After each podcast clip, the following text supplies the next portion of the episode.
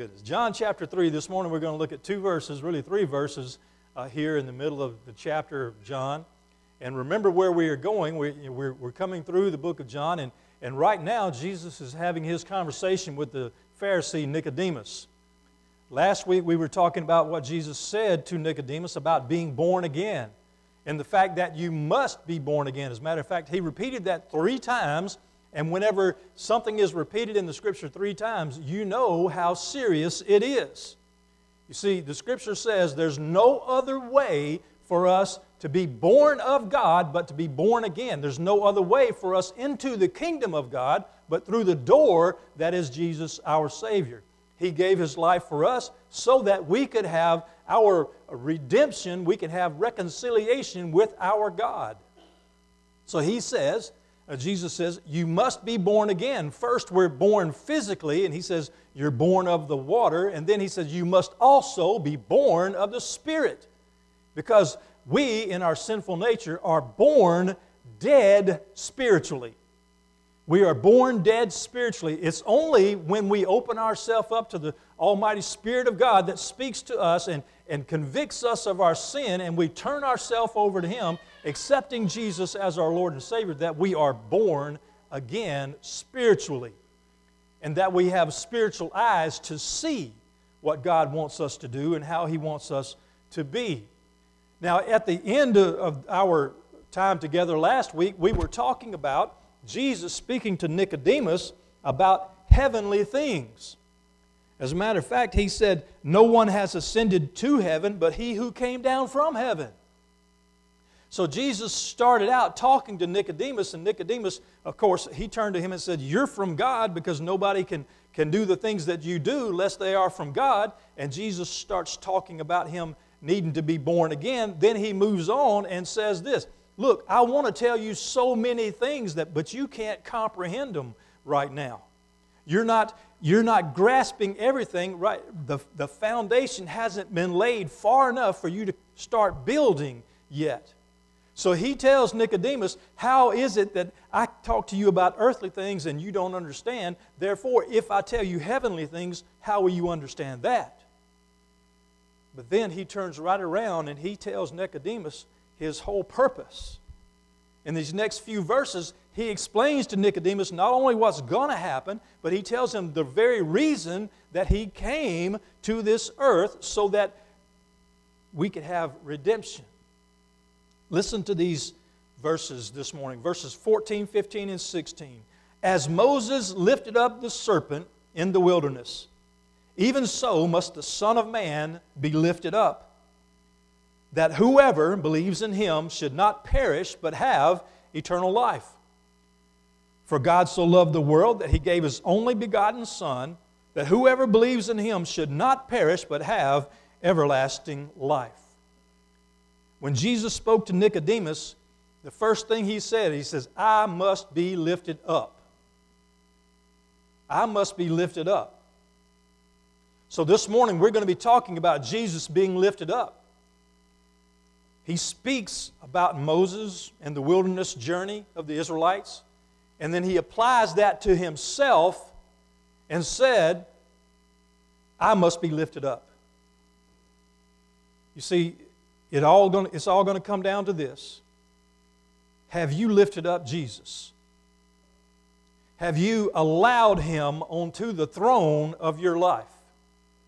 Have you given him his rightful place? this morning, have you lifted up Jesus? Let's pray together, please. Fathers, we bow before you, we come to you humbly, Lord, because we understand who we are and who you are.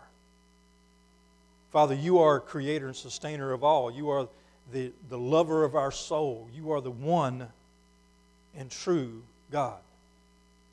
We are your creation. We are just specks in your universe, the universe of your creation. But you love us. Your word tells us of your love and explains how vast it is for us. So, this morning, Father, help us to comprehend that love, help us to accept it, and help us to put you where you rightly belong. at the forefront of our attention, our love, our lives. Thank you, Father, for what you're going to do today in Jesus' name. Amen. Amen. Being lifted up. Jesus says he must be lifted up. The first thing he says, though, is he brings Nicodemus' attention back to the Old Testament scriptures, back to the Old Testament story where the, the true story of the Israelites coming out of Egypt and what was going on. You can turn with me to Numbers chapter 21. And in Numbers chapter 21, we get the account of where Moses and the Israelites were in the wilderness and something happened. And Jesus said it this way Moses lifted up the serpent in the wilderness. So we go there and we start to look at this bronze serpent. This bronze serpent. In Numbers chapter 21, beginning in verse 4, is speaking of the Israelites, and it says, And they journeyed from Mount Hor by the way of the Red Sea to go around the land of Edom, and the soul of the people became very discouraged on the way. And the people spoke against God and against Moses. Why have you brought us up out of Egypt to die in the wilderness? For there's no food and no water, and our soul loathes this worthless bread. So the Lord sent fiery serpents among the people, and they bit the people, and many of the people of Israel died. Therefore the people came to Moses and said, We have sinned, for we have spoken against the Lord and against you. Pray to the Lord that he take away the serpents from us. So Moses prayed for the, for the people. Then the Lord said to Moses, Make a fiery serpent and set it on a pole. And it shall be that everyone who is bitten, when he looks at it, shall live. So Moses made a bronze serpent and put it on a pole, and so it was if a serpent had bitten anyone, when he looked at the bronze serpent, he lived. So now the story is, is this the people were coming out of Egypt and they were encountering the wilderness. And the scripture says the first thing that happened was they were, of course, they were stiff necked, hard headed, hard hearted, and God had put them through some tests and they were complaining and grumbling. The scripture says they were discouraged. You see, their, their idea probably was God brought us out of Egypt. He needs to take us straight into the promised land so we can start doing what we want to do and having what we want to have and all those things. You see, God wasn't doing it their way. And they got discouraged. God wasn't doing it quick enough. They got discouraged. So, whenever they got discouraged, they started complaining about God's provision. And that is a crime. They started, God was giving them bread from heaven. Every morning, they would go out, and as the dew settled, there would be bread, flakes of bread there. They would gather up enough for themselves, their family, whomever, and they would be able to cook it and eat it. Didn't cost them anything. All it cost them was a little time to go pick it up and cook it and eat it. And the scripture says they loathed it, they hated it. They couldn't stand God's provision. But the real thing was, they just wasn't happy with it. It was nourishing, it was free, it was everything that they needed, but it wasn't what they wanted. And they complained against God. They looked at Moses, Why did you bring us out of Egypt? Think about that for a moment. Why did you rescue us from slavery where we were working from dawn till dark and we still wasn't meeting our quota and we were getting beaten and all those things? We had to, we, everything we did was for the Egyptians. Why did you bring us out of that wonderful place? And now we're out here and we don't have a, this, this food is just bread and, you know, my goodness, can it be something else? Why not give us some melons? Why not give us some meat? Why not give us other things to eat but just this bread? And by the way, you're not leading us anywhere. We're wandering around in the wilderness. And God heard it. And God says, You know what? If you don't like what I'm giving you, try this. And He sent snakes in the midst. And they were being beaten, uh, bitten and they were dying from the bite. Bridget and I had this conversation the other day about, you know, if we were God. because somebody makes us mad. If, if, if I were God and somebody was doing something that they shouldn't be doing, zap, and they'd be gone. Right? I mean, we, we talked about that. It's a good thing God's not like me because there would be a whole lot less people in the world. Some people, with the crimes that you hear about people doing and the things that you hear about people saying, you know what? Some of the people need to be shut up. So I would think, zap, they couldn't talk anymore. And then if they tried to write it down, zap, they couldn't write anymore. But that's me. I'm praising the Lord that He's not like me. Because you see, these folks were complaining, and instead of wiping them all out, He only took a few. He sent some things into their life because they were committing a sin against Him. They were grumbling and complaining about His provision. And by the way, if you don't love the Lord, you won't love His provision for you. If you're not looking for what God's doing in your life, you'll never see it. And you'll never praise Him for what He has done in your life. Now, Moses the people came to Moses after the, the serpents were out there and they were they were starting to bite people and people were dying. And the people came back to Moses and said, Hey, Moses, we're sorry. We know what we did. We did it again, as a matter of fact. We're complaining one more time. And, and Moses had already told them, You're not complaining against me, you're complaining against the Lord. So the first thing they says, We have complained and we have uh, gone contrary to the Lord. And you, Moses. So please pray for us that something be done about this. You see, what they had was all the, the things that they were doing was sins against God, and God sent consequences for them to have to face because of the bad things, the wrong things that they were doing before God. Hey, and by the way, when we do wrong things against God, when we do wrong things and we know that they're wrong things, there's going to be consequences for what we do. Yeah, we, we're, we're going to go back. Hopefully and prayerfully, we'll go back and, and ask God to forgive us. We will request His cleansing and ask for His forgiveness, but we'll still have to deal with the consequences of what we do. So be careful what you get involved in. Because down the road, there are consequences. Everything may be gravy right now, but sooner or later, it won't be. It's going to be bad, and there's consequences to face. So the people came to Moses and, and they said, Pray for us that the Lord would take away the serpents from us. So God, uh, Moses went to the Lord, and the, and the Lord told him, Make a fiery serpent, put it up on a pole. And everybody that looks at it will be healed from the snake bite. Now, Moses had this fiery serpent cast in bronze, and he put it up on a pole.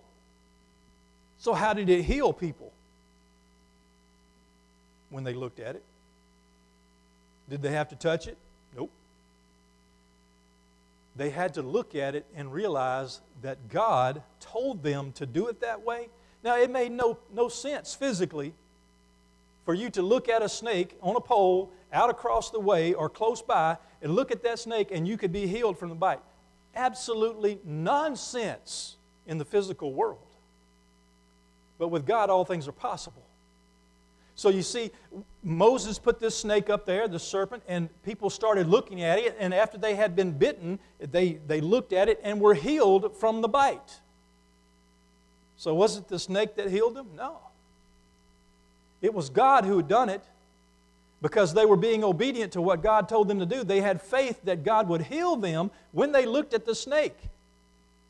But imagine this You've been bitten by a snake and, and you are hurting bad. You're on the road downhill and you're about to, to kick the bucket. You're, you're, you're feeling so bad, and somebody tells you all you have to do is look at the snake, look at the, the bronze serpent. God said, if you just look at it, you'll be healed. No, I don't believe it. No, I'm not going to look at it. No, how can that be? That makes no sense. You see, I don't believe God, so I'm not even going to look at it. So, what would happen with that person? They would die. Because of their unbelief, because of their faithlessness in God, because they would not be obedient to what God told them to do. instead of accepting the cure, they would reject God and His cure. They had already rejected him, by the way, whenever they wouldn't accept his, God's leadership, whenever they wouldn't accept God's way, uh, his provision, all of those things. They were already in opposition to God. It just played out this way. So those who were bitten and didn't look at the cure were not healed.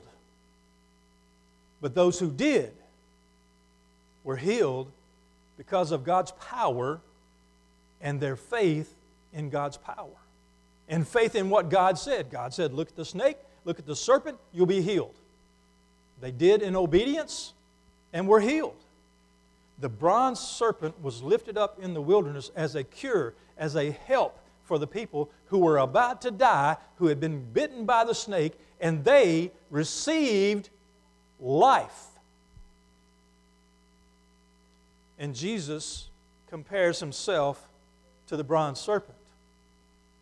You see, first of all, he says, just like the serpent was lifted up in the wilderness, so must the Son of Man be lifted up.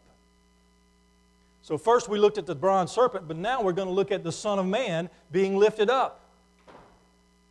Jesus said, just like the serpent was lifted up in the wilderness, when the people were being delivered out of slavery, when they had been bitten, when they had been disobedient, a promise, a hope, a cure had been brought to them, and all they had to do was look upon it, accept God's provision for themselves, and they could be healed. And now Jesus comes to his people in Jerusalem He's talking to the Pharisee, and he's saying, I have to be lifted up. I must be lifted up. I must be lifted up, just like the serpent in the wilderness. Uh, go to John chapter 12. John chapter 12, verse 30, 32. This is what Jesus said If I am lifted up from the earth, will draw all peoples to myself. See, in John chapter 3, he says, The Son of Man must be lifted up.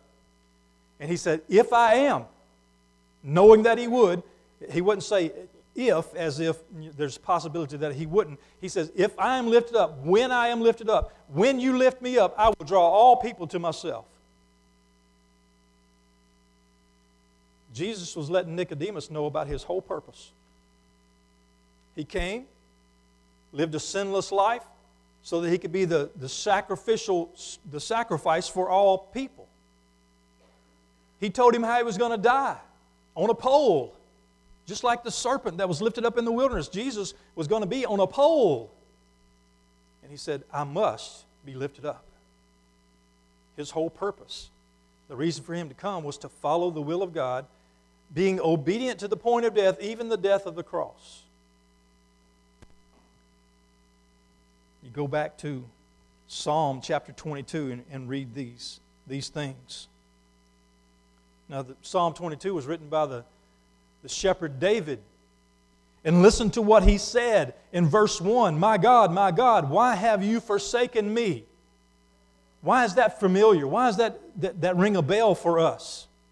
What did Jesus say while he was on the cross? My God, my God, why have you forsaken me? And then you go over to verse 6, 7, and 8 of Psalm 22. It says, But I am a worm and no man, a reproach of men and despised by the people. All those who see me ridicule me. They shoot out the lip, they shake the head, saying, He trusted in the Lord. Let him rescue him and let him deliver him, since he delights in him. What happened to Jesus while he was on the cross?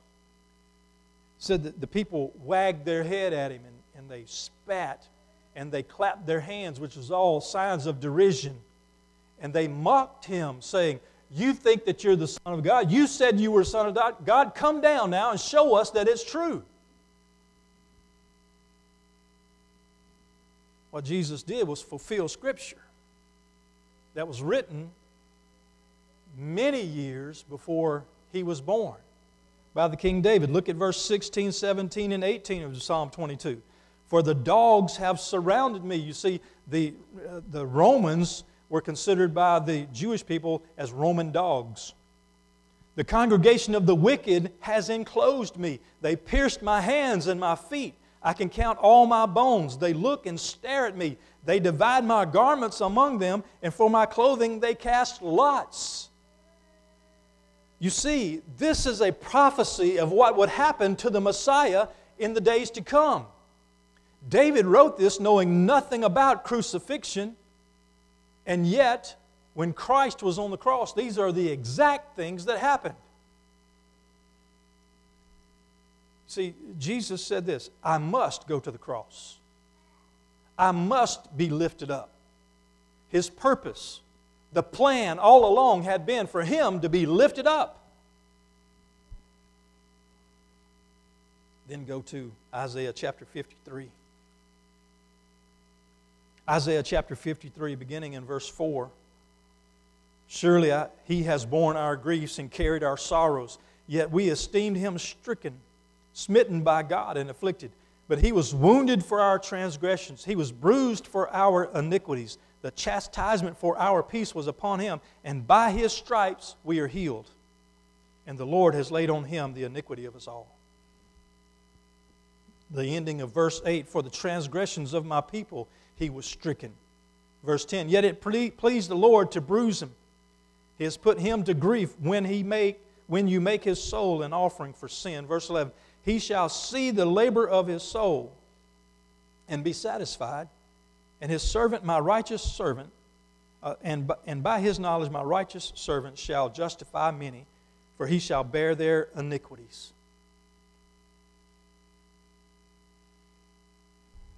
Because he poured out his soul unto death, and he was numbered with the transgressors and he bore the sin of many and made trans- intercession for the transgressors. The Old Testament prophet Isaiah was talking about the Lord Jesus and about what he would accomplish when he came into the world. Jesus says, I must be lifted up. It's the purpose of all things that I come and be crucified. And going back to Isaiah chapter 1, this is God speaking through the the prophet to the people wash yourselves, make yourselves clean, put away the evil from your doings from before your eyes. Cease to do evil, learn to do good, seek justice, rebuke the oppressor, defend the fatherless, plead for the widow. Come now and let us reason together, says the Lord. Though your sins are like scarlet, they shall be white as snow. Though they are red like crimson, they shall be as wool, if you are willing and obedient you shall eat the good of the land. God speaking to the people, He's saying, Look, let's talk about this thing. If you're obedient, if you follow me, if you do it my way, you will eat the good of the land. But if you refuse and rebel, you shall be devoured by the sword, for the mouth of the Lord has spoken.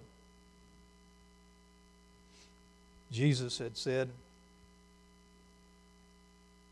Son of Man must be lifted up.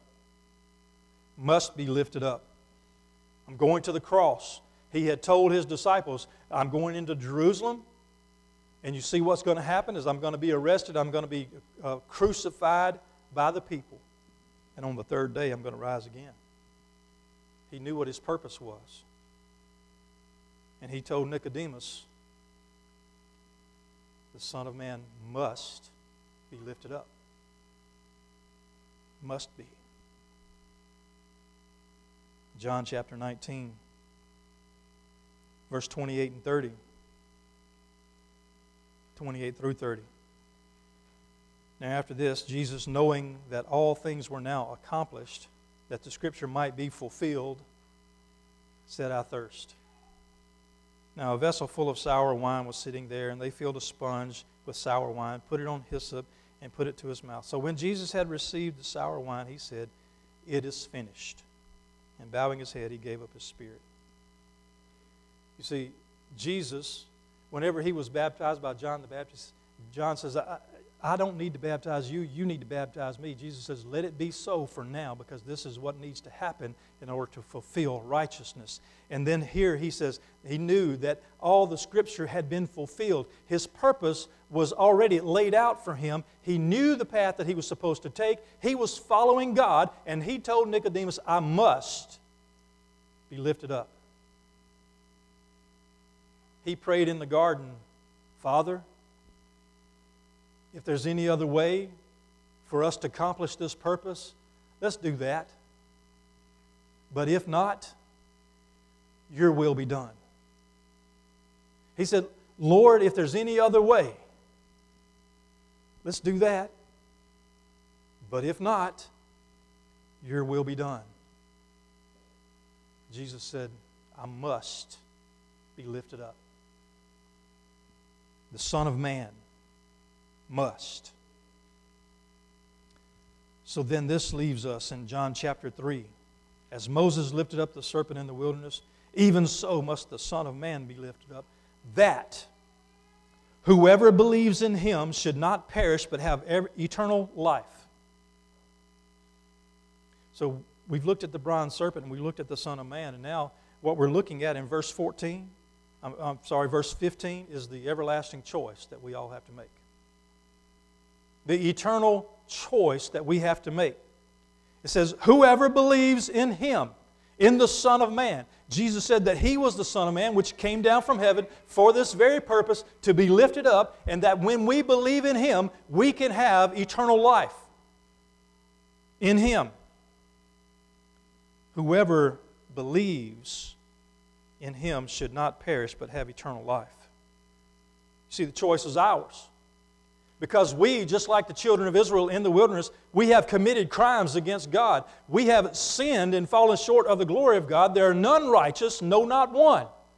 We have all messed up, missed the mark. We are not who we should be. None of us. The best of the best. Not even close. I explained it to a man this way one time. I said, You know, he says, I'm better than so and so down the road. And I said, Yeah, you're right. I said, In a rock throwing contest, I said, You might be able to throw a rock further than I can. But if we're aiming at New York City, it makes no difference how far you can throw a rock because you'll never get there. You'll never hit it. And that's the whole thing about us trying to, to outdo somebody else, for us to gauge ourselves against someone else. You see, we may be better than them as far as we see things, but as far as God sees it, you know what? We're all sinful humans.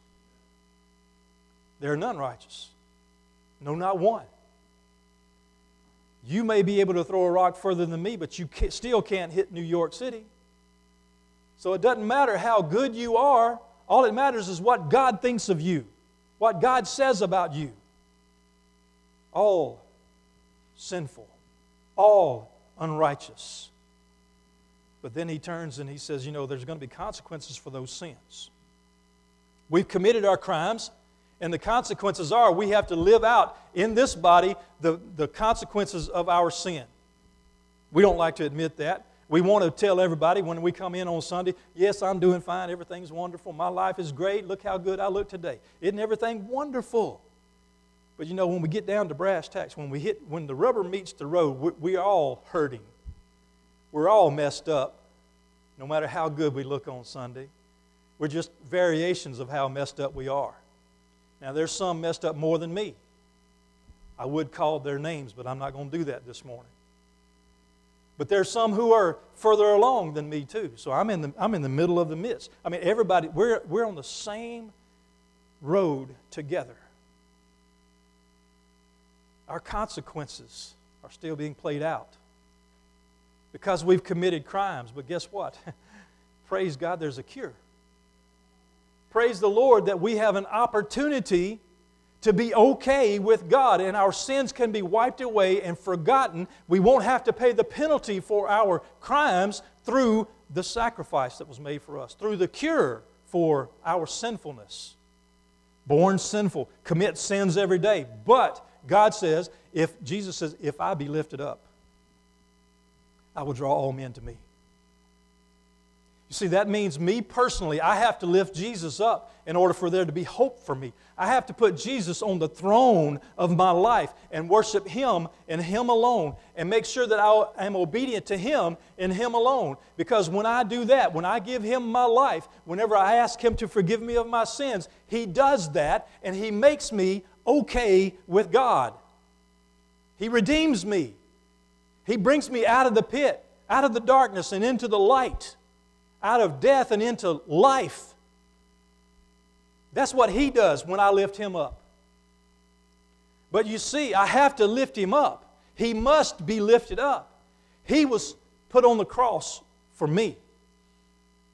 He went to the cross knowing that we would be gathered here this morning and knowing that there would be lost among us, knowing that not everybody's heart would be right with Him, knowing how bad we are so that he could earn for us salvation from God. When we lift him up, when we give him our life, our heart, our soul, there's an everlasting choice to be made here this morning. You see, if you believe in him, you should not perish, but have eternal life. For God so loved the world that he gave his only begotten Son, that whoever believes in him should not perish but have everlasting life. There's an everlasting choice to be made. Jesus said time and time again in the Old Testament scriptures, if you got a sermon outline, those Old Testament scriptures talk about salvation from the Lord. And Jesus says, If you believe in me, you shall have everlasting life. He who believes in me. Every person that makes Jesus their Lord and Savior has everlasting life. And as a matter of fact, he says, Everyone whom the Father brings to him, he will by no way cast out. And when they're in the Father's hand, no one can take them out of the Father's hand. Jesus says this choice must be made now. It's got to be made here in this life. Because that's, that's the purpose of this life. Us realizing our need for God so that we turn to Him and accept His salvation. And when we leave this world, this world of trial and temptation and testing, when we graduate from this world, we go home to be with Him forever and ever. Or, if we don't lift Him up, we flunk out. We don't graduate. This is the best it gets here and now, and it gets a whole lot worse after this life. Jesus told Nicodemus, I must be lifted up just like the serpent was, because the serpent was the cure for the snake bite. And Jesus says, When I'm lifted up, I will be the cure for sin I will be the cure for hell. I will be the cure for eternal punishment if people look to Jesus. I had a gentleman not long ago talking about church. He said, "Yes, I believe the same thing, the same things that they believe, but I never joined the church." It's not about joining the church. It is about lifting Jesus up. He said this I'm the Son of God. If I be lifted up, I'll draw all men to me. And if you don't lift him up, if you don't put him on the throne of your heart and your life, the consequences for your sin have not been paid. And the punishment for your sin will be on your shoulders. Each one of us has a question to answer Will you lift up Jesus? You're sick with sin, just like you've been bitten by a snake and about to die. If you had, let's go back two years. If you had COVID the first one, the one that everybody ran from, and the one that, that made everybody so sick. If you had COVID and the doctor told you, you're going to die, and I was standing beside your bedside and said, I've got the cure right here. All you have to do is take it. What would you do? Would you reach up and say, I'll take it. I want it. I need it. I've got to have it or I'm going to die? This morning, the same thing is happening. You're dead and dying. Your, your illness is your sin. You're guilty. We all are. And the cure is Jesus. And He says, Lift me up.